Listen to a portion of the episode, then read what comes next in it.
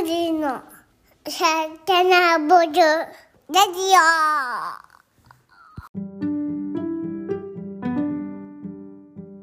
こんにちは、グリの代表のゆうです。こんにちは、グリノの正野です。こんにちは、グリノの翔太です。この番組は地球とあなたに美味しい選択肢、冷凍プラントベースフードを作るグリノがお届けするポッドキャストコンテンツです。グリノのコアメンバーでゆるく真面目に話していきます。よろしくお願いします。よろしくお願いします。お願いします。お願いします。毎回冒頭僕噛みかけてますけど、このまま行きたいと思います。焦ってるんですか？いや、なんかあの、ちょくちょく文章変えてるんで、あの前のやつに引っ張られてるっていう理由ですね。なるほど。はい、すいません。えっと、今日はですね、久々にゲスト会、ちょっと誰以来かも覚えてないぐらい久々のゲスト会なんですけど、えっと、今日はあの、前泉淳太さんという方をお呼びしてますので、後ほど紹介したいと思いますが、なぜまあ、あのゲスト会を今回呼んだのかっていう背景を少し話すと、まあ、ユウさんがグリノを立ち上げた背景だったり、翔太が妻ですねと、お肉を食べるのをやめた動機でもある、まあ、アニマルライツとか動物福祉に関して、まあ、グリノとして結構真剣に考えてるけど、あんまり発信してこなかったっていう反省がありますと。なんで改めて、まあ、発信もしていきたいし、えー一から勉強していきたいという思いから、まあ、今回は猫を守るっていう活動をされている、えー株式会社猫の手を立ち上げた前泉さんをゲストにお招きして話を伺いたいなと思ってます。実はまあ僕の前職の後輩であり、えー仲のいい友達であり、一緒に別のポッドキャストを撮ってる、もう完全に あのポッドキャスト仲間でもある、まあ、そういうつながりがあるんですけど、今日はまあ一、えー生徒として僕も参加したいなと思ってますんで、よろしくお願いします。では、えー まだ一言も発言してませんが、えーと株式会社猫の手代表で猫の推し活サービス猫のと運営されている前泉淳太さんです。よろしくお願いします。はい、よろしくお願いします。はじめまして。はい。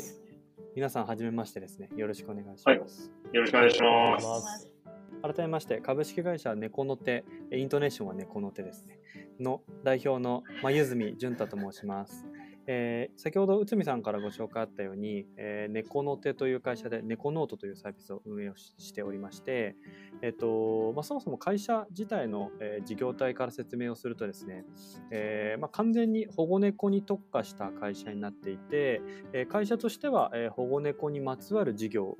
のみを行っている形になっています。具体的に言うと、えっと保護猫団体さんが、行っている譲渡会の企画運営だったりとかあとは保護猫との出会いをよりこう街に増やしていくっていうようなために、不動産活用とかをしながら、まあ、住居に保護猫っていうコンテンツ言い方ですけどコンテンツっていうものをインストールしていくみたいな、えー事業を行っています。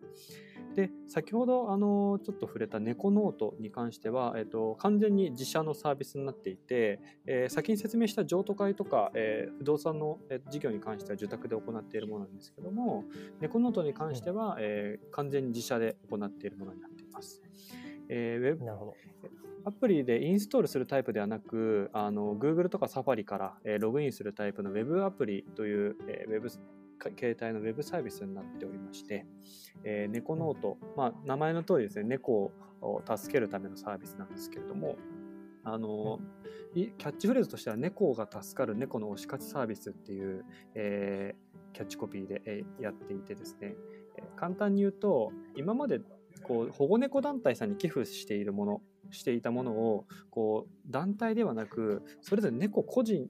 個人、えっと、猫それぞれに対して、えっと、投げ銭がしていけるような、えーサービスになっています。うんうん。はい、個人ではないですね。まさに、はい、まさに推し活推し活です、そうまさに推し活。で、えっと、基本的にその投げ銭だけではなくて月額会員月額登録をして、えー猫を応援したい人と猫が月額契約をしてで月額でそのお金が入っていく。で、えーまあ、その団体その猫が所属する、まあ、所属事務所のような保護猫団体にお金が入っていって、まあ、団体はその活動資金をもとに、えーさらに保護猫活動をしたりとかその猫にこうちょっとご褒美をあげたりみたいなことをやっていくサービスになっています。うんはい、ありがとうございます。はい、ありがとうございます。ありがとうございます。僕のイントネーションが違ってたので今知りました。はい、猫の手でしたね。そうなんです。そうですね。西の方の鉛だったのかい、やいや、何なのかわかんないですけど、はい、確はい。あの、もう一回教えてもらっていいですか？イントネーション。猫の手ですね。アルパカと同じ。猫の手ですね。わかりました。はい。猫の手自然な気しますけどね。猫の手。猫の手。まあ、猫の手自然関西だからじゃないですかね、僕がね。猫の手。はい。アルパカを、まあ、日常会話の中で使わないっていうのはありますけど。はい。じゃあよろしくお願いしますあの、ポッドキャストのリンクに会社とサービスの URL などなど、もろもろ貼っておきますので、あの、今のところでイメージが、えーもう一つまだ分からなかったっていう方とか、より見てみたいっていう方は、そこから見ていただければなと思ってます。ではですね、あの、質問をいくつか、えー事前に泉さんに連絡してはいるんですけど、まあ、そもそもなんですが、保護猫の活動を。始めようと、もともとサラリーマンだと思うんですけど、うんうんうん始めようと思った背景とか、はい。えそこから会社株式会社を立ち上げるっていうことになった、うんまあ、動機とか、はいそこに対する思いみたいなものをしっかり話してもらえると嬉しいです。はい。ありがとうございます。はい、えっと、ななんだろう自分の生い立ちの部分から少し説明した方が分かりやすいので、回りくどい説明になるんですけど、えっとまあ、生まれた直後から、まあ、生まれたもう時点からですね猫と一緒に暮らしていて、えっと、その当時はもう家の中で2匹、えっと、外で23匹みたいなのあの家族構成というかあの猫構成になっていて、で、まあ実は初めて聞いあた。本当ですか？でまあ、はいちっちゃい頃から写真に残されてるんですけどなんかちっちゃい頃から猫に添い寝してもらって育っていたような、えー幼少時代ですね。なのでもう本当家族の一員いいわゆる家族の一員という感じですし、うんなんかもっとこう自然な感じでなんか自分の一部みたいな感覚で猫を捉えているんですね今は。でなんかまあ、うんそんなか感じで育ったので、あのー普通に猫好きで、あのーでうん大学とか行くまでは普通だと思ってたんですよ。ただなんかあ大学とか行くと 出身地大とかそう家族と家族構成とかいろいろ話す機会がやっぱり高校とは中高までとは違っていいろいろ増えてきて。あってなった時になんかその家族の話の中で猫の話をしているみたいな時になんかなんか猫好きだよねって言われて初めてそこであ周りの人って僕より猫好きじゃないんだこれ結構異常なんだっていうことに気づいて こうなんか相対的に猫好きってことを自覚し始めたんですよ。でなんか結構その猫好きに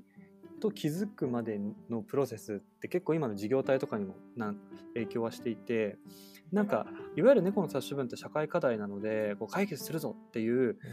目的なんだ意思はあるんですけどなんかこうゴーゴーと燃えたぎ煮えたぎっているような感じではなくて良くない状態だよね。だから直します。誰もやらないんで僕がやります。誰かやってくれるなら僕別にやらないです。みたいなスタンスでやっている。で本当に事業に対してそうやって向き合っているので、えっと、この問題が解決されるまできっと僕が事業を辞めることはないですし誰かプレイヤーが変わってくるまであの代替するプレイヤーが、えー出てくるまでこのポジションが僕を僕がどくことはないかなっていうくらいの覚悟で、えー臨んでいる次第ですね。でまあベースとしてそういうこう猫好きっていうものもありつつ、えっと、一方で、えーコピーライターっていう職業に憧れてたんですね。でコピーライターっていう職業に憧れ始めたのは小学6年生頃でで、えっとそこから中学受験は間に合わなかったんですけど高校受験からは割とそこのあのコピーライターになるためにはみたいなところを意識してなんかげ外国語学科、まあ、とりあえず知見があった方がいいよねみたいな考えで、えっと留学できるような学科に進んだりとかあと大学では広告っていうものを体系的に学ぶためにそういうものが学べる学科に進んだりとかっていうことを、えー選択進路の選択肢としてはしていました。ただなんか学校の授業だと座学ばっかりであんま面白くなかったんで結構興味の先が学外に向いていったんですよ。大学の時代。でその時にあのいろいろインターンとかあの社会人の方と触れる機会が多くて。でそういったところで、えーまあいわゆるこう会社に勤めるだけじゃないとか、えーうん。自分で何かやっていくだったりっていうあの働き方だったり人生の在り方っていうものに触れていったっていう背景があります。とはいえ、うん。あのやっぱりコピーライターとしてなっていくためとか広告マンとして働くためにはなんか大手の広告代理店に入った方がやっぱり分かりやすいっていうので、えー就職活動をしていたんですね。で、まあ、いわゆる意識高い系の大学生だったのでなんか、えーじ結構自己 PR とか、えー志望動機とかっていうのをまあ結構磨いて磨いていろんな社会人に持ってって見てもらってたりしていたんですよ。なので結構あの、じいわゆるエントリーシートみたいなものって完成度高く出来上がってた自分の中では思ってたんですけどある方に店に行った時に「あよく書けてるね」って言われてその後にこうなんで広告業界に行きたいのかは分かったんだけど何のために行きたいのって言われて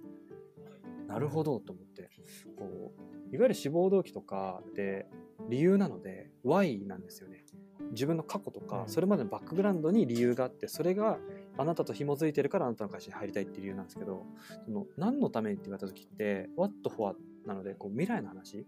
うちで何したいのとか広告業界に来て何したいのって言われた時に一瞬言葉に詰まってしまって。でかっこいいクリエイティブ作りたいとかこうこういう広告賞を受賞したいみたいないろいろあったんですけどなんか本質的じゃない気がして答えたくなかったんですよ。でその場では答えずに帰りの電車でポーっと考えようとした瞬間にあ猫助けたいって思ってそこで広告 好きな広告っていう手段を使って大好きな猫うんの問題を解決したいって思いついたんですよね。でまあそこからあまり僕のなんだろう覚悟としては変わっていなくてその殺処分っていう猫の殺処分っていうシリアスな問題を広告っていういうものを使ってどれだけこうポップに、えーハードル低くえー世の中に伝えていってムーブメントを起こしていけるかっていうところが僕のその保護猫活動を始めたきっかけでした。はい、うん。ちなみのの質問をすると、はい。殺処分の数ってこう、どれぐらいなんですかね？その当時から今にかけてでもいいんですけどとえーっとね減ってはいて当時の数字はちょっと具体的に分かんないんですけど、えーうんうん。20年前とかは本当2030万ぐらい、えー年間で。年間で猫だけで殺されていた、ところが、えっと、2020年の統計だと1万9700個だったかなとかで、えー減退はしていますが、えー本当にとはいえですよね。1年間に1万9000っていう数が殺されているので、まあ、そういったところに猫好きで SNS に触れてるとやっぱり情報が入ってくるんですよ。なのでそこの課題意識は、えー、と学生の頃からずっとあってでそこがなんか自分のキャリアとか自分の目指したい職業と結びついてなかったんですけどそこがバチッとはまったのがその質問を投げかけられた時だったっていう流れです。なるほど、はい。ありがとうございます。もう一個ちょっとそのこれに関連して聞きたいんですけど、はい。その殺処分っていう現実を知ったのはいつぐらいの時なんですか？いつだったかな？多分大学生2年生ぐらいだったと思いますね。23年生だったと思います、Facebook に面白いのが当時の僕あんまり今と変わってなくてあの思ったらすぐやっぱ口に出しちゃうタイプだったんで殺処分の問題を見た時に、えーまあそれこそ当時から活動されている先輩方もすごく多くいたのでやっぱりいろんなニュースとかに取り上げられてるんですよ。でそういうニュースを見て、ああ僕も広告マンとして成功して、えー余裕ができるおじおじさんになって余裕ができたらこういうことしたいなっていうつぶやきを Facebook にしてましたね。2000多分それが15年とか6年だったんで本当に23年生の頃だったと思います。うん。なるほど、はいでなんかなんかちょっとこの後の話にも紐づいてくると思うので先に話しておくと、こうずっと猫と一緒に暮らしてたっていう話をしたじゃないですか。で、うはいい、わゆる生まれた時に暮らしていたその家の中の2匹と外の23匹っていうのが第一世代でその子たちって、えー僕が幼稚園入る入らないくらいの時に、まあ、みんな亡くなってるんですよ、まあ、それぞれの時期で。うんうんで、えー、と第2世代の1匹だけいるんですけどニャンピーっていう子がいてその子は 僕が小小学校入る直前ぐらいにうちに来てで、えーまあ本当に保健所に連れて行かれる直前に兄がなんか誘拐してきてプールから。プールから誘拐してきて 誘拐って言い方ですね。こうごやや強引にあの保護し保護してきて、親と一悶着、二悶着ぐらいあったみたいな子なんですけどでまあ親も親で動物好きだから、あの事情分かったからうちで飼おうってなって、えー一緒に暮らしてたんですよ。でその子がえー僕が高校2年生くらいの頃に亡くなったんですね。1年生から2年生になるくらいのタイミングで亡くなっていて、で、何があったかっていうと、えーまあ、その子は持病で亡くなったんですけど、そのタイミングって3.11があったタイミングなんですよ。うんで、えっ、と、いわゆるこう、2万人強の方が、えー津波で亡くなってで、そういう方の数字って毎日100人、200人ずつ増えていったじゃないですか。不明者数から死者数になっていったじゃないですか。で、その増えていく2、300の数に対して、僕がその猫を失って心を痛めて、ここにぽっかり穴が開いた感覚に襲われてる、その猫の位置って、その2、300にもカウントされてないんだなっていうことに思い立った時に、なんかこう、命の重さというか、まあ、儚さもそうですし、加えて、こう、社会とかメディアに対す、メディアが命に向き合う時の姿勢とかに対してすごく違和感を覚えていて、で、なんか命って何だろうとか、こう、命一つ一つを大切にするっていうところを、なんかそういった、まあ、社会的な出来事と自分の目の前の猫の命っていうものを照らし合わせた時にすごく考えた時間があって、なんかそこから割とこう、まあ当たり前な結論なんですけど、命は大切だよね。だから自分が何ができるかとか、あの、できることをやる以外に選択肢ないよね。みたいな、こう、すごく普遍的な答えが自分のの中に腹落ちしてきたっていう経験がありましたね。なるほど。先々週ぐらいにはい奥者の、うんうん。え映画についても公開したんですけど、はいえー何万匹何百匹のとしてその動物を見るのか、一匹とし一匹一匹をしっかり見るのかっていうテーマで少し話したりもしたので、そことも通ずるなと思って。本当そうですね。なんか、うん。まあ、いわゆる G1 っていう考え方に紐づいてくると思うんですけど、こう、いわゆる猫として、種として捉えて、まあ、それが1万9000殺されてるっていうじ現実を俯瞰してみるのか、それともこう目の前でもう衰弱してしまってる猫を見るのかって、どっちが正義っていうわけではなくて、多分その両方の尺度で、えっと、命を捉えていくっていう方法が必要で、で、うんえっと、保護猫業界の方々、今活動されている方々って、やっぱりその G1 の方にフォーカスをしがちなんですよね。だから、うんうん。えっと、やっぱり目の前のことだけに精一杯になってしまっていて、その活動が、えー今後5年、10年続いていけるかどうかっていうところには考えが、えー及ぼせない、えっと、及ばないんではなくて、及ぼせない、リソース的に、えっと、物理的に難しいっていうのは、やっぱり僕があの彼女らと、えっと、つ長く付き合ってきて分かっていることですし、まあ、どうしようもないなっていうのは、えーと痛感しているところ。だから第三者である僕のような人間がその方たちをサポートしていくことがあ改めて必要だよねっていうところは、えー、二重三重にも検証は自分の中では終わっているっていう形ですね。うん、なるほど。はい、僕ばっかの質問なんですけど、今、一瞬こう、保護猫活動をやってる人が、その、彼女らはっていう言葉ではい。話したと思うんですけど、女性がやっぱ多いんですか？そうですね。その表現は意図的に使っていて、えー女性50代60代の女性が多いので、えーうん。やっぱりあその分偏見はないんですけど、えー事実として、うんうん。IT に対する拒絶反応とか、えー猫を助けることによってビジネスをするっていうことの、えー嫌悪感みたいなものはどうしてもある。プラス、うん。えーとまあ、そういったプレイヤー層が多いからこそ今までってその保護猫活動で営利化する必要って全くなかったんですよ。なんでかっていうと、うん。いわゆる50代60代の女性って、えー専業主婦層が多い。プラス、えー今活動されているから方ってもう人生なんか一回上がった人たちが結構多くて。だからこう余暇としてとか、えー収入源として当てにしてない保護猫活動っていうのが成り立ったんですよ。旦那さんの収入を当てにしたりとか、まあ、ふ不労所得を、えー、と不労所得で飯を食って、えー空いた時間で猫を助けるっていう方が多いんですね。うんでただ、えっと、その常識って僕らの世代に通用しないよなっていうのは危機感として感じていて何かっていうと、うんまあ、共働きが当たり前になっている世代なので、えーうんその例えばまあ仮に女性だとした時に、えー女性がその非営利活動に、えー日中平日の日中8時間も使えるかっていうとそうではないじゃないですか。だから、えっと後継者が育っていないし、えーそもそもそれをなんだろう認知している層も少ないみたいな状態になっていて、まあ、業界としてかなり先細りが進んで、加速度的に進んでいくようなっていうのは個人的な危機感としてあります。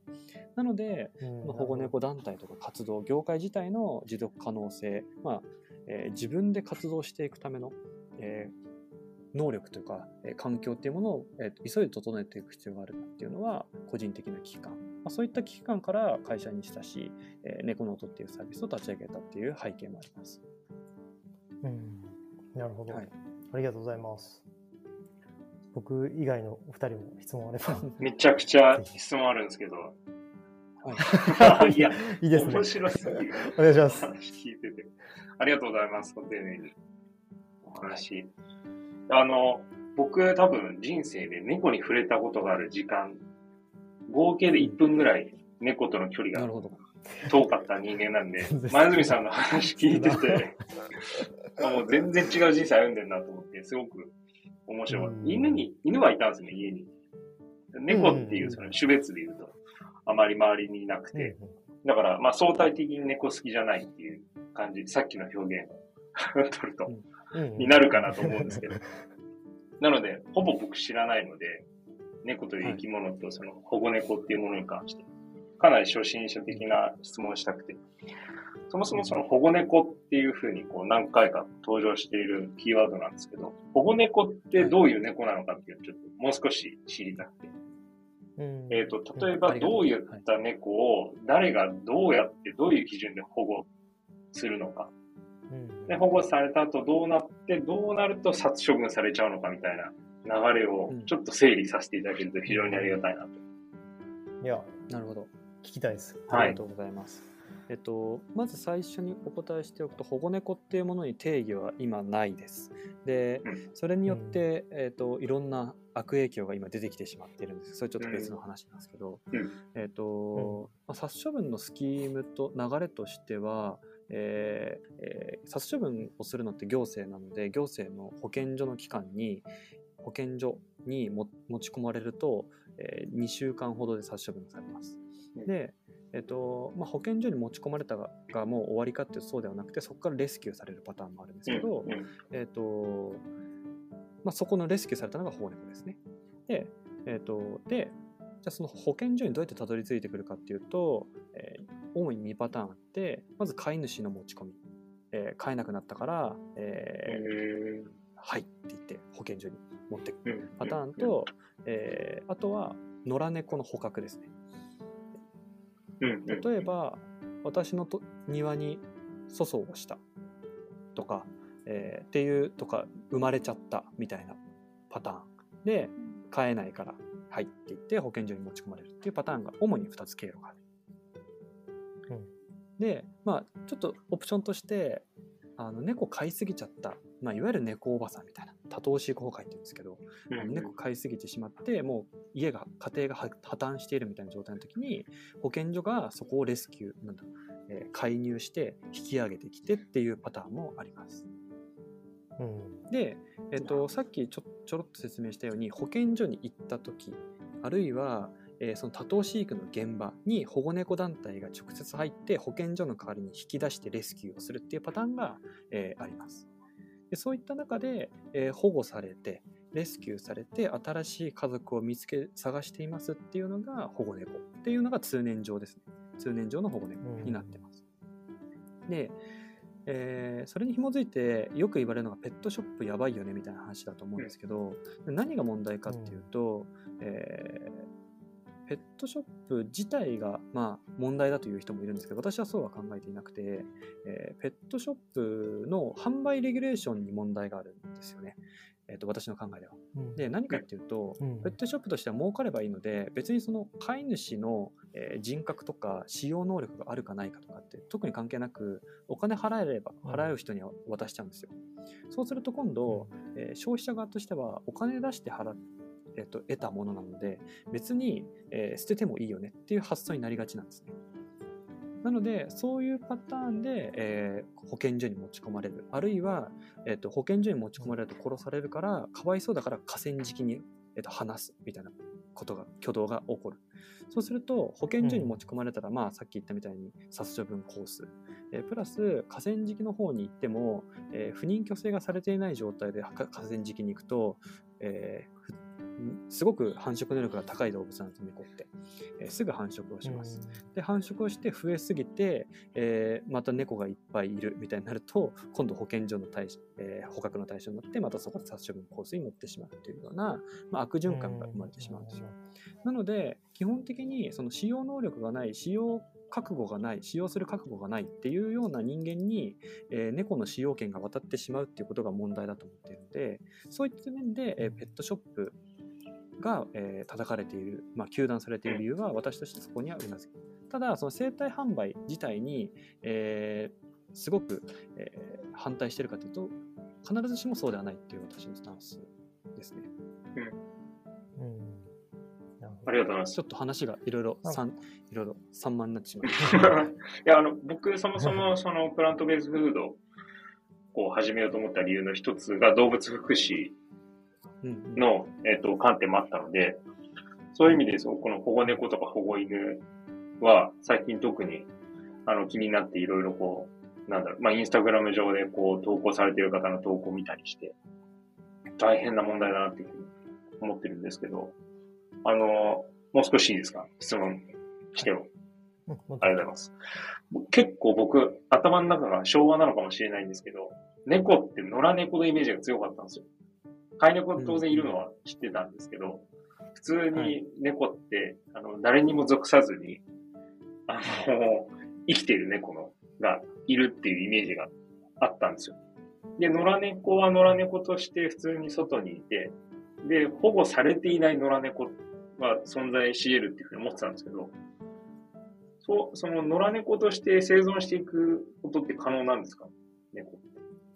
保護されちゃう可能ですし、はい。えー可能であるべきだと私は考えています。ただ、えー、と私の考えっていわゆる保護猫業界の大多数を占める考え方とはちょっとずれていて、えー、といわゆる業界の考え方というと,、えー、と外は危険だから、えー完全室内外にしましょうっていうのが、えーだ愛護団体の考え。それは、えっとまあ、アニマルウェルフェアの考え方からもすると、えー自由はある程度抑制されるかもしれないけど、えーまあ、あったかい寝床があって、えー恒常的にご飯が出てきてなおかつ身の危険がないほぼないっていう状態。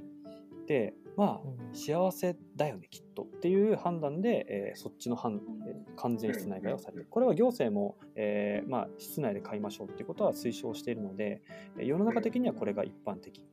ただ、えー、と動物のいわゆるこう生殖本能を奪って、えー一つの土地に建物内に要は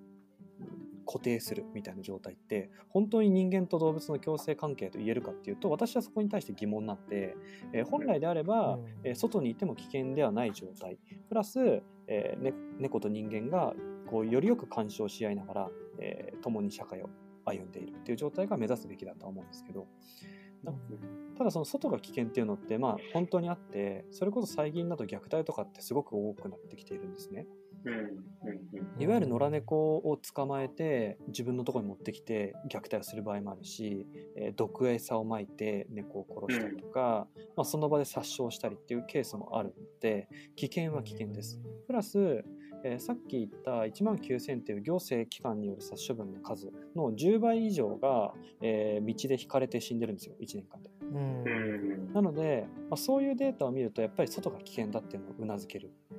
うんので、まあ今の段階ではどっちが正義かって言いにくいので当面はその殺処分を減らすっていう、まあ、共通目的のために、えー外で無駄、えーむやみに繁殖しないようにとか、えー外で虐待とか、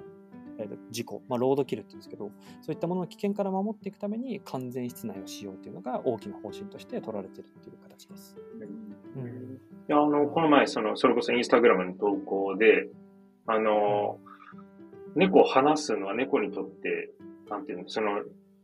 死のリスクが高まるっていうふうにおっしゃってる人がいて、それで初めてその考え方あるんだって僕は知ったんですけど、野良猫のイメージがあったんで、普通に生きていけると思ってたんですけど、カラスに襲われるっていうパターンもあったり、さっきみたいにそ誘拐されちゃって虐待を受けるっていうケースもあるから、もう飼い主がしっかりしてる限り家の中にいた方がいいよねっていうふうにおっしゃってる方がいて、すごく、まあ、勉強になるなっていうふうにそうです。まあ、これも結局その0100で判断するのってナンセンスで、まあ、グラデーションだったりケースバイケースだったりするとは思うんですけどこう何がそれが起きたかっていうとさっきあの細井さん昭和自分のことを昭和っておっしゃってましたけどまさに、えっと、そういった時代ってそれぞれの土地とかってすごくファジーだったじゃないですか、えーうん。縁側があって軒先があって庭があってでその先に坑道があって、えー坑道挟んでまた誰かの庭だったりすると。要はその、えー、とファジーな境界線の中をこう猫が自由に行き来するってそんなに気にならなかったんですよ。ただもう今の社会って一本越えたら、えー人の土地だったりするのでこう自分の土地に何かされることがに対する損害意識ってすごく強くなっていてだからそこで、えー、と猫がなんか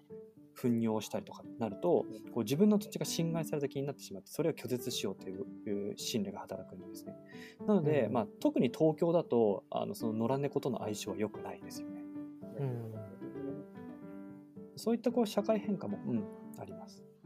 初初心者の質問もう少しさせてもらいたいんですけど、野良猫の比率ってどれぐらいとかってあったりするんですか？飼い猫と、い犬ってほぼ野良、野良犬ってそこまで存在している、こうあの存在しているようではあるんですけど、あんまりイメージがなくて、野良猫の方がね。うん、一般的なイメージとしてあると思うんですけど、野良猫と飼い猫の比率ってなんかどんぐらいとかってあるんですか？正確な数は出ていないですけど、まあ、まだまだ野良猫の方が多いだろうなっていうのは、うんえーあ、そうなんだ。肌感としてはありますね。ちょっと正確な数字は出てないんですけど。でその。犬の話が出たんでちょっと補足をしておくと犬って狂犬病予防法っていうあの法律が施行されているので、野良犬基本的にアウトですよっていうもう行政が決めてるんですよ。うんうん。なので野良野良犬を一時期、まあ、小平成初期ぐらいですかねあの、野良犬捕まえてみんなあのワクチン打って、えー野良犬はなくしたっていう状態がうん一回社会でスクリーニングかかってて、えーうんそういう背景がありますただ猫はその、うんまあ、感染症は持ってるんですけど、えーかといって人間に危害を加えてきたりする場合は少ないので一旦放置されてるっていう状態です。うん。うん確かに、確かに。なるほどね。もう少し聞いていいですか？はい、あの、保護猫、二つ、その保護猫について聞きたいのが、さっきおっしゃってた、その保護猫で、その、処分されてしまう数が、えっと、約30万ぐらいから1万9000ぐらいまでこう減っていった。はい。で、減ったその、なんか経緯とかっていうのは何があるんですか？減った経緯はひとえにあの先輩方の活躍ですね。保護猫団体さんと呼ばれる、まあ、まだ団体と呼べないようなうん。いわゆる活動家の方たちが、えーバンバン殺すための施設だった保健所にもう今では許されないような方法で、えー猫を引き出してきて殺されないようにしてったっていうのがまず、ああ、そうなんだ。えー飼い猫になったそれが飼い猫になったかはまあ飼い猫になってったんでしょうねきっとね。えっ、と保健所から引き出してバンバンバンバンこう譲渡していくっていう作業をしていたのうん、で、うん、なのでまあ本当にそれこそさっきの話にちょっと戻ると目の前の命にフォーカスしていればとりあえず問題が解決していったんですよその当時は。だからその時のマインドのまま今いらっしゃる方は、えーそのままっていう感じです。うんなるほどね。はいあとは避妊治療とかでそうですね増え。すぎないようにしたってことなんですか、うん、同時に。はい。もう一個いいですか？保護猫、さっきあの、2週間保護されるっておっしゃってたじゃないですか。うんうんうんうんうん。で、あの、保護猫とか保護犬助ける活動をされてる方が確かに、このワンちゃん、この猫ちゃんはいつまで保護可能です？うんえっと、保健所にタイムリミットがいつまでってなってるんで、あの、可能な方はぜひ一人協力くださいみたいなことをされてたんで、タイムリミット感はなんとなく感じてたんですけど、なんかその2週間の間で救済される猫の率とかってどんなもんなんですか？今かなり高まってきてるんですか？今かなり高まってますね。うん。あのー正確な数は環境省で出てるのかちょっと私の方で把握はしてないんですけど、えーかなりやっぱり動物愛護の機運も高社会的に高まってきているので、えーその保健所からレスキューをされる数っていうのはそれこそあの2 3 0年前から比べると格段に上がっているはずです。うんちょっとここ明確にお答えできず申し訳ないですけど。うんうん。なるほど。まあでも、インスタみたいなね、SNS で情報共有できるんだとしたら、確実に救済率高まりそうですよね。知ってる人を見たら。そうですね。あの結構やっぱり山口とか、えー広島とか結構ホットなんですけど、はい。なんかその辺でやっぱり SOS を出すと、それこそ近隣の団体さんとか東京の団体さんとかがそこにレスキューに駆けつけて、えーえレスキューするっていうパターンはありますねー、。なるほど。なうんすごい。もう一個だけ付け加えると、さっきのおっしゃってた、その、ペットショップで、う売り手としては売れることが優先順位高いから、まあ、お金出せる人に売るっていう状況だというふうにおっしゃってたんですけど、あ買い手の免許みたいなのあっていいんじゃないかなっていうふうに話聞いててちょっと思うようになってきて、うちの娘が犬飼いたいって言うんですよ。うんうんでも生き物なので確実にその世話しないと、まあダメじゃないですか。で相当な覚悟は必要だから、めちゃくちゃよく考えてそれ言ってくださいみたいなことを話すんですけど、うん。うん。買い手として、もうこの人だったら、えっ、と、買う、えー知識とか、あとはその生活環境整ってるんで買っていいですよみたいなのがあったら、さっきみたいな、そのお金があるから買っちゃって、えっ、と、うん。保護猫化しますみたいなパターンがなくなっていいんじゃないかなとかは思ったりしました。そうですね。まさにその免許制度とか、まあ、あとは税とか、その無責任うんうに、えっと飼わないようにする動物、ペット税みたいなものの導入については、たたびたび議論はされるんですけど、とはいええーペット産業の市場自体が成長してしまっている分、うんうん既得権益みたいなものってすごく大きくなってるんですね。うんでそれに対して使用頭数みたいなものを抑制するような制度って導入しにくいんですよすごく。うん。変な圧力がかかるんですよね、うん、でありそうですね、いかにも。そうそれってまあ結局何をや新しいことをやるときには絶対そういう風はあるんですけど、うん。とはいえこう関連事業も多すぎる上にこうなかなか国と結構密接に結びついてる部分もあるので結構大手を振ってそういうことをやりにくいっていうのはありますね。はい、いやなんか僕はこの間その動物病院とかのテレビを見た時にやっぱコロナ禍でペット飼い始める人がめちゃくちゃ増えてうん。そのペット業界自体のその市場規模みたいなのが伸びたけどうん。一方で動物病院にこう休館で来る人がめちゃくちゃ増えてるっていうのはその知識がない状態で、えー、と自分が寂しいとかあの、まあ、コロナ禍でこう家から出れないからペット飼おうっていう人がめちゃくちゃ増えたからだからあの免許の話に戻るんですけどうん。免許制にした方がいいんじゃないかっていうのを病院の先生方が言っててうんそれはそうだろうなと思いましたけど、まあ、確かに今前泉さんがおっしゃったような一区権益だったり市場が伸びてるからこそこう抑制の方の動きってやりづらいんだろうなってめっちゃ感じましたね。そうですね、まうんあ、あの規模的な話もするとあのコロナもあったりとか日本の社会情勢的にやっぱり中間層ってすごく増えてきているので、えっとペットい少子化に伴ってそういう所得が伸びてきている少子化プラス所得が伸びてるってなると、要は可処分所得が増えていると。でそういった時に、えーだからペットを使用できるっていう層も増えているし、えー過去よりやっぱペット1頭に対する、えーいわゆるかけられるお金課金額みたいなことってすごく増えてるんですね。なのでなんかそういった面でなんだろう免許制とか税金みたいなことはクリアしていけるとは思いつつあとはその関連事業の、えー市場がシュリンクしないよっていう裏付けはある程度算出できるんじゃないかなとは個人的には思ってます。その頭数が減っても単価が上が上がってるんで頭数が伸びなくても単価を上げていけるよねっていう、あのー拡大規模拡大余地みたいなところを企業があると判断できるようなロジックがあればいいんですけど、まあ、そういったところはまだまだ業界として未成熟な部分なのでこれからかなっていう感じです。うんうんありがとうございます。はい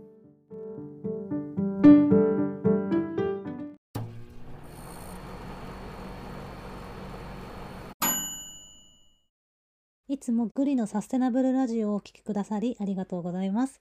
グリノはリスナーの皆様からのご感想やご質問を募集しています。各エピソードの説明文に記載されているお便りのリンクからお送りください。また、Spotify や Apple Podcast からの評価やレビューもお待ちしております。